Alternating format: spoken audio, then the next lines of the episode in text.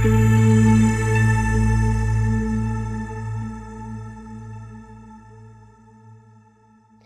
วัสดีค่ะ นักเรียนและนักศึกษาทุกคนนะคะ ที่ลงทะเบียนเรียนวิชารัฐศาสตร์เบื้องต้น 127101 ค่ะ วันนี้ทุกคนนะคะอยู่กับอาจารย์ ผู้ช่วยศาสตราจารย์ดรไพรินผู้จินาพันธ์วันนี้อาจารย์จะมาสอนในบทที่ 6 บทที่ชื่อว่าการมีส่วนร่วมทางการเมืองค่ะ ไปเรียนกันเลยค่ะ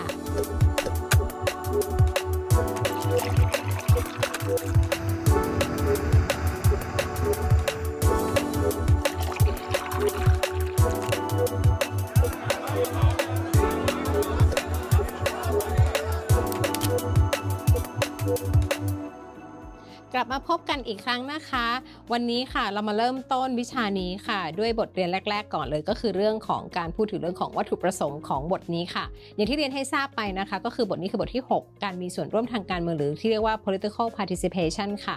มาดูกันก่อนค่ะ นักเรียนและนักศึกษาทุกคนนะคะ รัฐศาสตร์เบื้องต้น 127101 บทนี้นะคะสำหรับบทนี้นะคะ บทที่6เนี่ยค่ะ มีวัตถุประสงค์อย่างไรบ้าง อย่างแรกเลยนะคะ อาจารย์คาดหวังว่า พวกเรานะคะเมื่อเรียนบทนี้แล้วนะคะ ทุกคนนะคะจะสามารถมีความรู้และความเข้าใจค่ะ ในนิยามความหมายของการมีส่วนร่วมทางการเมืองนะคะ พร้อมทั้งสามารถบอกลักษณะและรูปแบบต่างๆ ของการมีส่วนร่วมทางการเมืองได้นะคะ และวัตถุประสงค์ข้อที่ 2 ค่ะ นักศึกษาเนี่ยนะคะจะสามารถอธิบายปรากฏการณ์ทางการเมืองค่ะ ที่เกี่ยวข้องกับความรู้และความเข้าใจ ที่ได้เรียนมาในความหมายของการมีส่วนร่วมทางการเมืองค่ะ เวลาเราเห็นเหตุการณ์อะไร หรือเวลาเรามองสิ่งต่างๆ รอบตัว เราจะสามารถมองเห็นได้ว่านี่คือลักษณะรูปแบบและความหมายของการมีส่วนร่วมนะคะ และข้อสุดท้ายค่ะของวัตถุประสงค์ข้อนี้นะคะ คือการที่อาจารย์เชื่อว่าทุกคนที่เรียนในวิชานี้และบทนี้นะคะ จะให้ความสำคัญค่ะ ต่อการมีส่วนร่วมทางการเมือง และแน่นอนจะเห็นว่าบทบาทของตัวเองในฐานะพลเมืองนะคะ มีส่วนสำคัญอย่างยิ่งในการส่งเสริมการมีส่วนร่วม ซึ่งเชื่อว่าจะทำให้สังคมไทยมีความแข็งแกร่งมากยิ่งขึ้น แข็งแกร่งในที่นี้หมายถึงมีความมั่นคงในทั้งทางการเมืองเศรษฐกิจและสังคมได้ค่ะนะคะ เราไปเริ่มกันก่อนเลยนะคะ ในส่วนแรกนะคะก็คือการทำความเข้าใจในเรื่องของความหมายค่ะมีคนให้ความหมายเยอะแยะเต็มไปหมดเลยนะคะ เวลาเรียนเรื่องการมีส่วนร่วม คำที่ฟังดูง่ายๆเลยนะคะ อาจารย์คิดว่าเวลาเราพูดคำนี้เรารู้สึกเออเราเข้าใจแล้ว เราไม่ต้องเรียนหรอกทำไมจะต้องมีเรื่องนี้ที่มาเรียนกัน แต่จริง ๆ แล้วรากเหง้าของการพูดถึงเรื่องของการมีส่วนร่วมทางการเมืองเนี่ยเป็นเรื่องที่มีการอธิบายไว้เยอะแยะมากมายทีเดียว เพราะคำว่าการมีส่วนร่วมทางการเมืองจะไปเกี่ยวข้องสัมพันธ์กับรูปแบบกระบวนการสถาบันระบบ ของการบริหารจัดการของรัฐนะคะ การบริหารของประเทศมากมายทีเดียว และเราคือเฟืองตัวหนึ่งค่ะ ที่ไปขับเคลื่อนในเรื่องนี้ในฐานะของประชาชนนะคะ คนแรกค่ะที่อาจารย์อยากจะมาแนะนำให้รู้จักนะคะ ก็ไม่รู้จะรู้จักเขาได้จริงหรือเปล่านะคะ แต่ว่าในทางรัฐศาสตร์เราก็มักจะใช้แนวคิดเขาเรื่องการมีส่วนร่วมก็คือ m i l b r e d and Goel นะคะ ซึ่งอาจารย์ก็อ้างถึงในงานของอาจารย์บวรศักดิ์อุวันโน อาจารย์ทวินวดีบุรีกูลนะคะ ซึ่งไปหาอ่านตามกันได้ ในเนื้อหาที่ทุกคนถ้าสนใจเพิ่มเติมมากขึ้นนะคะคือเขาอธิบายอย่างนี้ค่ะว่า การมีส่วนร่วมทางการเมืองเนี่ยมันหมายถึงการกระทำของบุคคล เพื่อพยายามมีอิทธิพล หรือสนับสนุนต่อรัฐบาล และระบบการเมือง และยังรวมถึงบทบาทของประชาชน ในการกระทำการใด ๆ ก็ตามแต่นะคะที่จะเข้าไปมีอิทธิพลต่อผลทางการเมือง โดยพฤติกรรมการมีส่วนร่วมนั้นนะคะ มักจะเพิ่มระดับความสนใจทางการเมืองของผู้คนในสังคมมากยิ่งขึ้น นะคะ ซึ่งมันจะมีระดับความสนใจทางการเมืองที่แตกต่างลดหลั่นกันออกไปนะคะ ซึ่งเดี๋ยวเราจะมาดูลำดับขั้นของการมีส่วนร่วมทางการเมืองกัน แต่เมื่อดูความหมายของมิลเบรตกับโกเอลที่ให้ไว้นะคะ เราจะเห็นได้เลยว่าเขามองเห็นถึงความสัมพันธ์เชื่อมโยงระหว่างคนคนหนึ่งอะที่ไปเชื่อมโยงกับเรื่องของรัฐบาลได้เลย บางทีเราอาจจะเป็นประชาชนคนหนึ่งแล้วเรารู้สึกว่า เราเป็นคนตัวเล็กๆ เราเราไม่รู้ว่าเราจะมีความเชื่อมโยงสัมพันธ์กับรัฐบาลได้อย่างไร แต่ถ้าใครมาศึกษาทางรัฐศาสตร์นะคะทุกคนจะเชื่อในพลังทางการเมืองและพลังอำนาจของตนเองในฐานะประชาชนและพลเมืองว่า แม้แต่คนคนเดียวก็สามารถสร้างพลังที่ยิ่งใหญ่ในการเปลี่ยนแปลงได้นะคะ แล้วการมีส่วนร่วมคือคีย์สำคัญของการเกิดขึ้นในความสำเร็จเรื่องนั้นนะคะอะ ไปดูกันต่อค่ะ มีคนที่คิดเรื่องการมีส่วนร่วมเยอะแยะมากมาย อาจารย์อยากจะให้เห็นภาพใหญ่ ๆ แล้วเดี๋ยวเราจะมาสรุปร่วมกัน นอกเหนือจากนี้มีคนคิดอีกค่ะ คือเบอร์บ้ากันนีนะคะ นี่ก็คือพูดว่าการมีส่วนร่วมทางการเมืองนะคะ การเมืองจะต้องเป็นกิจกรรมของประชาชนเฉพาะบุคคลค่ะ เป็นเรื่องของการกระทำกิจกรรมทางการเมือง ตามสิทธิที่กฎหมายกำหนด โดยเฉพาะสิทธิที่จะลงคะแนนเสียงเลือกตั้ง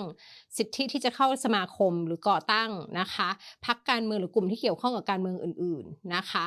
สิทธิที่จะอุทธรณ์ต่อรัฐบาล สิทธิในเรื่องของการพูดนะคะ freedom of speech ใช่ไหมคะมีสิทธิในการชุมนุมและมีการ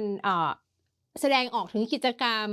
หรือการเคลื่อนไหวทางการเมืองในพื้นที่สาธารณะที่ส่งผลต่ออิทธิพลที่มีต่อรัฐบาล นะคะ แล้วก็มีผลต่อเรื่องของนโยบายรัฐได้ด้วย จะเห็นว่าความหมายของคนที่สองที่อาจารย์เอามาให้เนี่ยกลุ่มเบอร์บ้า มีจุดที่คล้ายๆกันกับความหมายของมิลเบรดกับ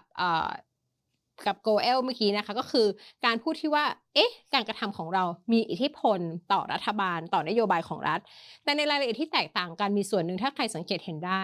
ก็คือว่าเขามองเรื่องของกฎหมายมาเกี่ยวข้องด้วยเขามองเรื่องสิ่งที่เป็นการมีส่วนร่วมที่เป็นระบบมาเกี่ยวข้องด้วย เช่น ระบบการเลือกตั้ง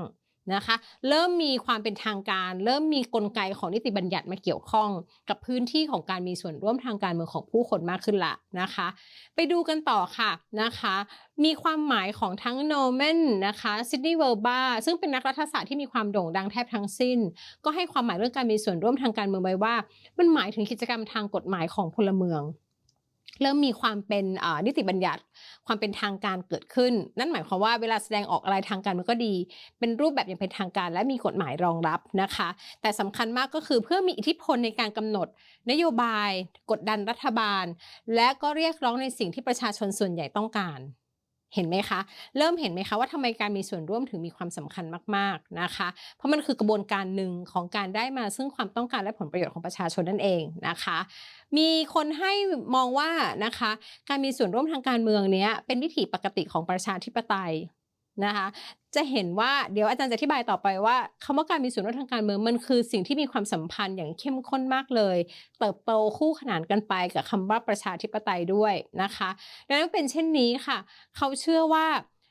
การมีส่วนร่วมทางการเมืองนะคะ มันมีผลอย่างยิ่งต่อการเปลี่ยนแปลงและพัฒนาสถาบันการเมือง ระบบการเมืองต่างๆ ที่จะทำให้ตอบโจทย์และตรงความต้องการของประชาชนมากขึ้นนะคะ คราวนี้มาดูของไทยกันบ้าง สำนักงานคณะกรรมการการเลือกตั้งนะมีการพูดถึงการมีส่วนร่วม คือการเปิดโอกาสให้ประชาชนไม่ว่าจะเป็นบุคคลหรือกลุ่มบุคคล เข้ามามีส่วนร่วมในกิจกรรมใดกิจกรรมหนึ่งไม่ว่าจะเป็นทางตรงหรือทางอ้อม อาจารย์ชอบคำนี้นะ เปิดโอกาส นั่นหมายความว่าพื้นที่ของการมีส่วนร่วม มันจะต้องถูกเปิดขึ้นมา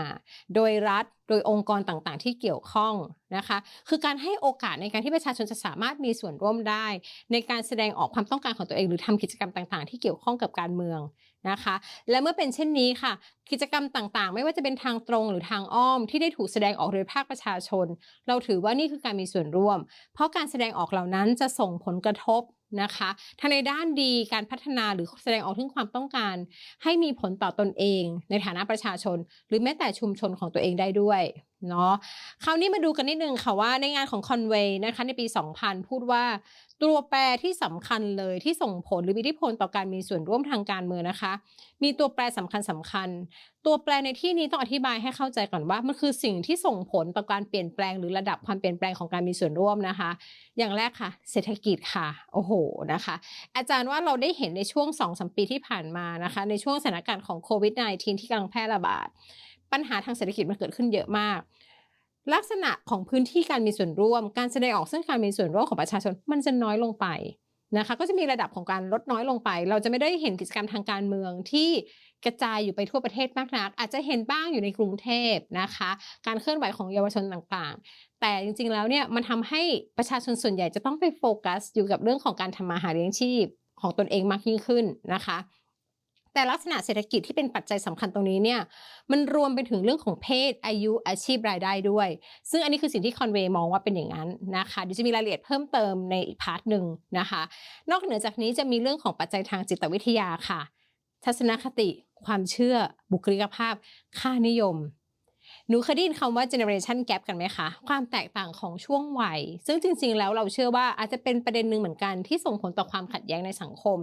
การแสดงออกของ generation หรือรุ่นคุณพ่อคุณแม่ การแสดงออกของ generation รุ่นลูก รุ่นพวกเรา อาจารย์ไม่รู้จะรวมพวกเราได้หรือเปล่า อาจารย์คิดว่าอาจารย์อยู่กึ่งกลางระหว่าง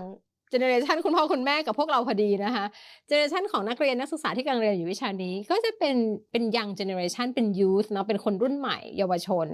บางครั้งเรารู้สึกว่ามันมีความแตกต่างกันของวิธีคิดค่านิยมทัศนคติ พูดกันแล้วเหมือนจะคุยกันอาจจะไม่ค่อยเข้าใจโดยเฉพาะอย่างยิ่งประเด็นทางการเมืองกลายเป็นประเด็นสำคัญที่ถกเถียงกันไม่ได้ในครอบครัวหลายครอบครัวทีเดียว ตรงนี้แหละที่เราเชื่อว่ามีผลอย่างยิ่งต่อการแสดงออกทางการเมืองของคนในแต่ละรุ่นนะคะ มีปัจจัยแวดล้อมทางการเมืองค่ะ เป็นปัจจัยที่ 3 ที่เชื่อว่าเป็นตัวแปรที่สำคัญ เช่น วัฒนธรรมทางการเมืองของประเทศนั้นๆนะคะ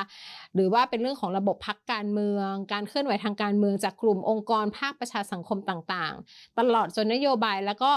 สื่อนะคะการรณรงค์ในรูปแบบต่างๆ ของรัฐ สื่อโซเชียลมีเดียสื่อทั้งหลายที่ปรากฏอยู่ภายใต้รัฐบาลหรือในรัฐนั้นๆ อาจจะมีผลอย่างยิ่งต่อการกระตุ้นเรา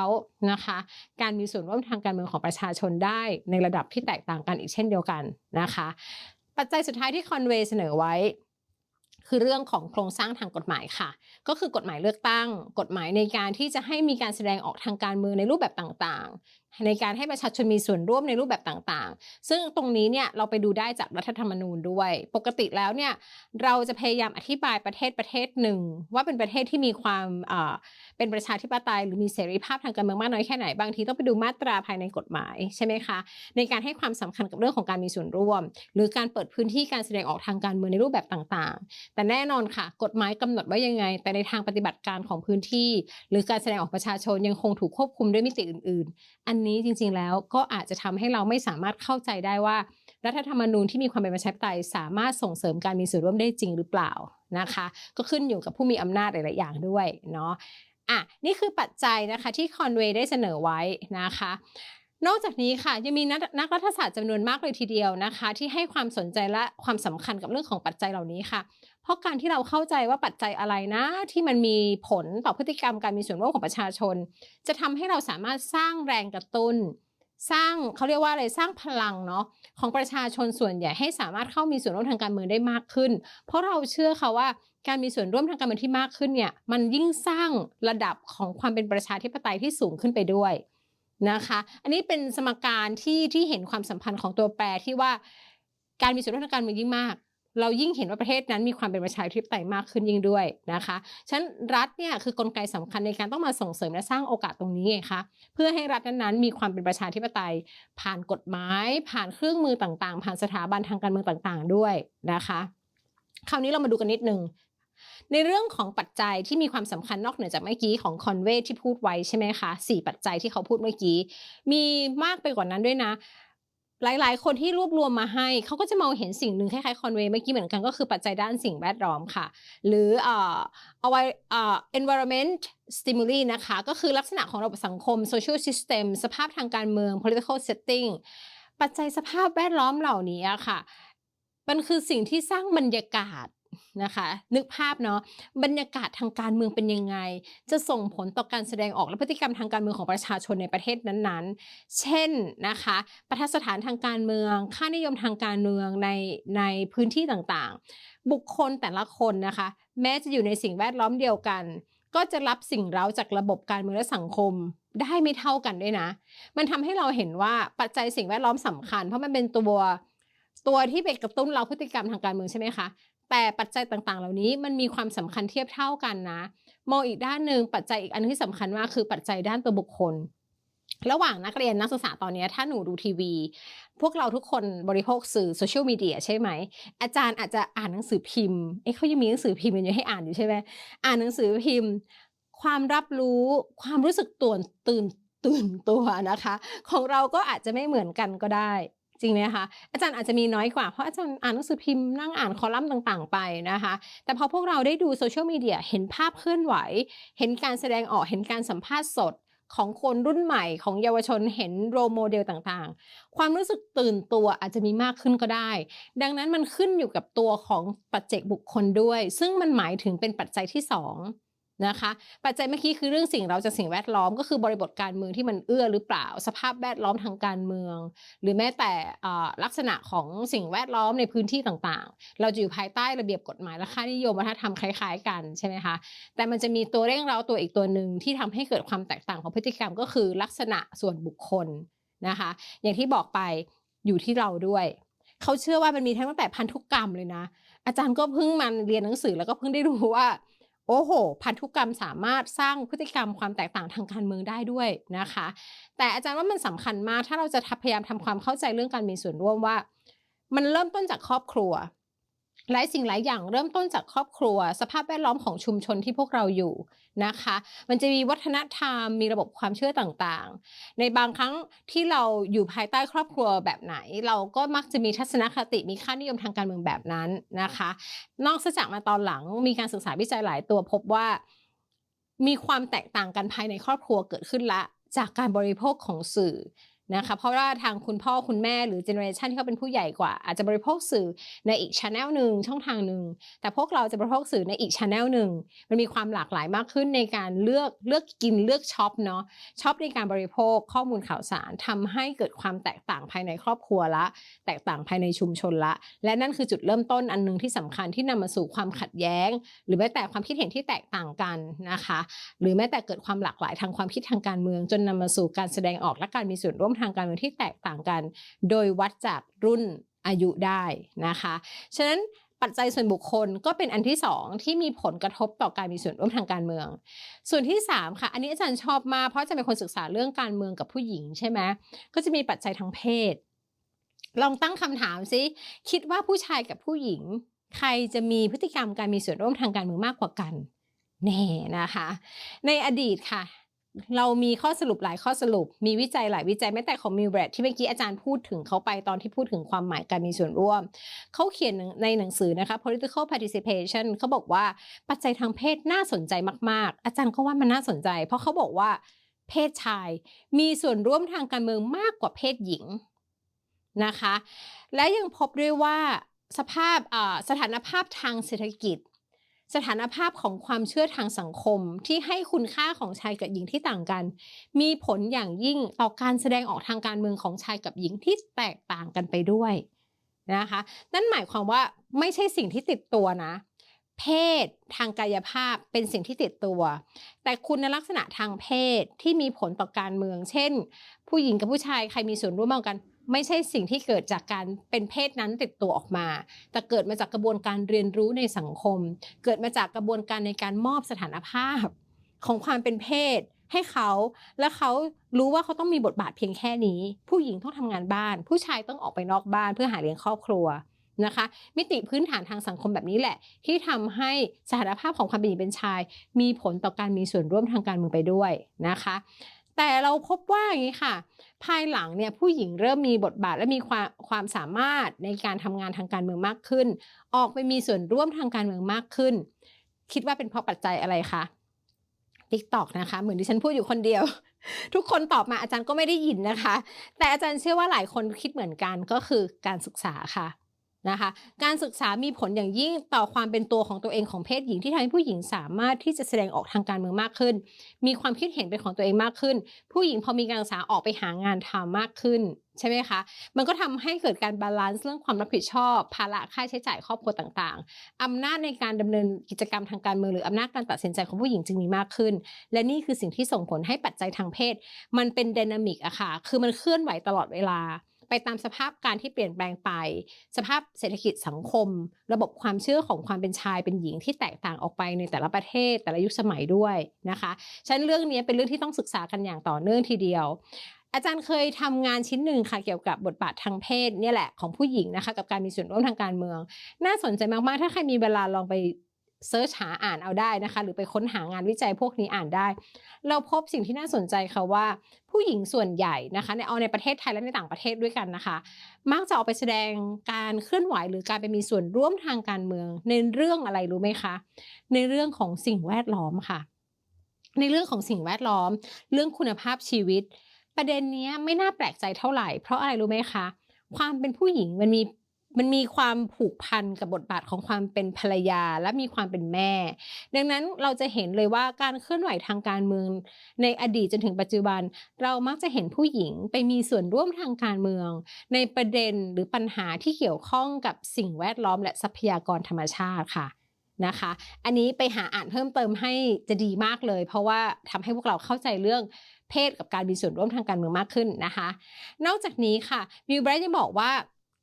การแตกต่างความแตกต่างทั้งหมดทั้งมวลเหล่านี้ไม่ว่าจะเป็นปัจจัยด้านไหนต่างๆ ก็ตามแต่นะคะ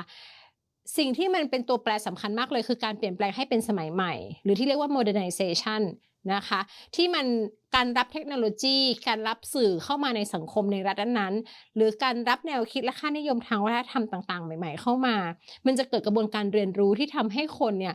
เริ่มมี ระบบความเชื่อพื้นฐานในเรื่องของการเมืองที่เปลี่ยนไปด้วย ซึ่งมีผลต่อการมีส่วนร่วมทางการเมืองนะปัจจัยสุดท้าย อันนี้อาจารย์พูดมาตลอดอยู่ละคือปัจจัยเรื่องของอายุค่ะ ในมิวเบรดเช่นเดียวกันนะคะ ที่เขาศึกษาและพบว่า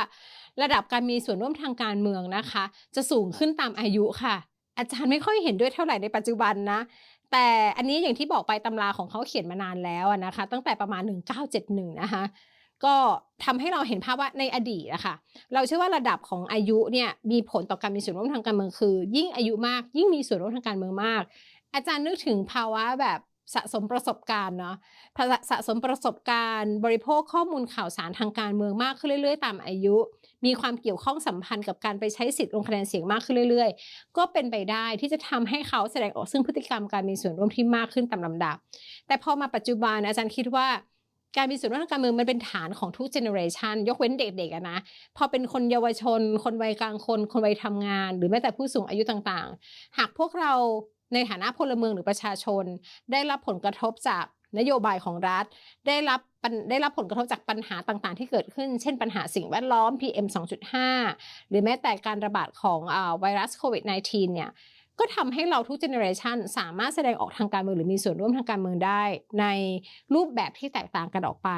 นะคะฉะนั้นอันนี้คือปัจจัยที่น่าสนใจที่เกี่ยวข้องกับเรื่องของการมีอิทธิพลต่อการมีส่วนร่วมทางการเมืองนะคะ คราวนี้มาดูที่มันลงไปในรายละเอียดนิดนึงค่ะ ในรายละเอียดที่สำคัญก็คือของสำนักงานคณะกรรมการการเลือกตั้งนะคะกกตนั่นเองนะคะกกตก็เขียนไว้ในเว็บเพจของตัวเองจะไปดูมานะคะ พูดถึงเรื่องของการเลือกตั้ง แล้วก็บอกว่าโอเค คนไทยที่มีอายุครบ 18 ปีบริบูรณ์จะต้องไปทำหน้าที่ในการคัดเลือกตัวแทนใช่ไหมคะในการเข้าไปบริหารประเทศหรือลงคะแนนเสียงเลือกตั้งนั่นเองเนาะในฐานะที่เป็นผู้ลงคะแนนเสียงเลือกตั้ง สิ่งที่เขาบอกว่าประชาชนสามารถมีส่วนร่วมในการเลือกตั้งได้คืออะไรบ้าง อย่างแรกค่ะ เป็นสมาชิกของพรรคการเมืองนะคะ อันนี้ก็เป็นอะไรที่ชัดเจนว่าถ้าเราสนใจพรรคการเมืองหรือเราเห็นด้วยกับนโยบายไหน เราอยากจะเป็นผู้สนับสนุน เราก็ไปสมัครสมาชิกพรรคแล้วเขาเชื่อนี่คือกลไกอย่างเป็นทางการของการมีส่วนร่วมทางการเมือง เราไปสอดส่องดูแลการเลือกตั้ง แจ้งเหตุหรือเบาะแสการทุจริตการซื้อเสียง อันนี้น่าสนใจค่ะ อาจารย์ไปทำหน้าที่นี้บ่อยเพราะอาจารย์ทำวิจัยเรื่องการเลือกตั้งบ่อยใช่ไหมคะอาจารย์ก็จะไปตามครูหาต่างๆ เอานักศึกษาตัวแทนไป เอาเอาเอานักเรียนอาสาสมัครลงไป เราพูดตามข้อเท็จจริง เราก็ไปดูการทำงานของเขา แต่แน่นอนเราก็เห็นแต่ภาพข้างนอกเนาะแต่เราจะเห็นการทุจริตมีใครจะกล้าแจ้งเบาะแสการทุจริตไหม อันนี้น่าสนใจค่ะ เพราะหลายคนไม่ได้คิดว่าการแจ้งเบาะแสการทุจริต เป็นการมีส่วนร่วมทางการเมือง เพราะเรามักจะมองรูปแบบการมีส่วนร่วมทางการเมืองอย่างเป็นทางการ ถูกไหมแล้วเราก็มีความกังวลและมีความกลัว อิทธิพลต่างๆ ที่อาจจะเกิดผลกระทบกับครอบครัวหรือตัวเราเองได้ ถ้าหากเราแจ้ง เบาะแสการทุจริตนะคะ ฉะนั้นตรงนี้น่าสนใจว่าจริง ๆ แล้วเนี่ยกกตอเองมองว่าการมีส่วนร่วมของเราอะ่ะมันไปไกลได้มากกว่าแค่การเป็นสมาชิกพรรคหรือการไปลงคะแนนเสียงเลือกตั้งนะ แต่ในฐานะของประชาชนคนไทย คุณสามารถมีส่วนร่วมทางการเมืองได้ ด้วยการตรวจสอบนะคะ ด้วยการตรวจสอบและแจ้งผู้กระทำความผิด ตอนหลังก็ถึงตั้งรางวัลไว้ให้ค่ะว่าถ้าใครแจ้งและมีหลักฐานจับได้เขามีรางวัลให้ด้วยนะคะ และแน่นอนค่ะ การมีส่วนร่วมที่สำคัญคือการไปลงคะแนนเสียงเลือกตั้ง ไปหย่อนบัตรที่ครูหามการเลือกตั้งนั่นเองค่ะ นอกจากนั้นค่ะ หน้าที่ของเรา เราไม่ใช่ประชาธิปไตย 4 นาทีอย่างที่เขามักจะพูดการประเภท เดินจากหน้าครูหาเข้าไปหย่อนบัตรแล้วออกมาใช้เวลา 4 นาที แต่หน้าที่ของเราในฐานะประชาชนคนไทยเนี่ยนะคะหรือใครก็ตามแต่ในฐานะพลเมือง เรามีหน้าที่ที่จะทำการตรวจสอบหลังจากเลือกตั้งด้วย เราเลือกเขาไปค่ะแล้วเราอะฉันเลือกไปละ ปล่อยเขาไปเถอะนะตามยถากรรมไม่ได้นะคะ เราเลือกเข้าไป เรามีส่วนรับผิดชอบในการเฝ้าจับตาดูนะคะ I'm watching you นะคะ เฝ้าจับตาดูเขาด้วยว่าเขาทำงานเป็นยังไง พูดอย่างที่เคยพูดไว้ไหม นโยบายที่เคยมาหาเสียงกับเราได้ทำหรือเปล่า บทบาทในฐานะสสนักการเมืองในสภาทำหน้าที่นิติบัญญัติได้ดีแค่ไหน เพื่อให้เกิดกระบวนการในการที่เราจะสามารถพิจารณาเขาได้ ในการเลือกตั้งครั้งถัดไป ฉะนั้นหน้าที่เราไม่ได้จบ นะคะไม่ได้จบแค่วันที่ไปย่อนบัตรในคูหาเลือกตั้ง แต่รวมถึงเรื่องของการตรวจสอบด้วย นอกเหนือจากนั้นค่ะ การมีส่วนร่วมทางการเมืองของประชาชนนะคะสามารถที่จะทำได้ในฐานะที่เป็นกรรมการการเลือกตั้ง กรรมการนับคะแนน หรือแม้แต่ขั้นสูงสุดนะคะ คือการไปลงสมัครรับเลือกตั้งเองเลยค่ะนะคะ เราคิดว่าเรามีคุณสมบัติพร้อมมีความตั้งใจมุ่งมั่นที่อยากจะทำงานเพื่อสังคมชุมชน อยากจะทำงานเพื่อประเทศชาติลงสมัครเลย นะคะ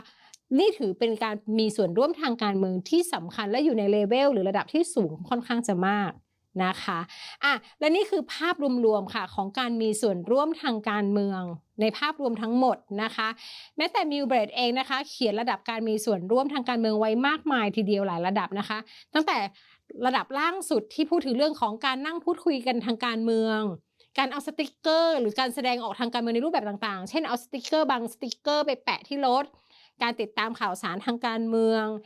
การเข้าไปร่วมฟังปราศัยทางการเมืองของพรรคการเมืองต่างๆนะคะจันชอบไปฟังปราศัยพรรคการเมืองนะเวลามีการเลือกตั้ง แนะนำให้หลายๆ คนไปฟังนะคะ แล้วเราไปฟังซิว่าวิธีการพูดของเขา หรือแม้แต่นโยบายที่เขานำเสนอ มันจะเกิดขึ้นจริงได้ไหม เราติดตามกันนะคะ จนกระทั่งมีเบรดพูดถึงระดับขั้นสูงสุด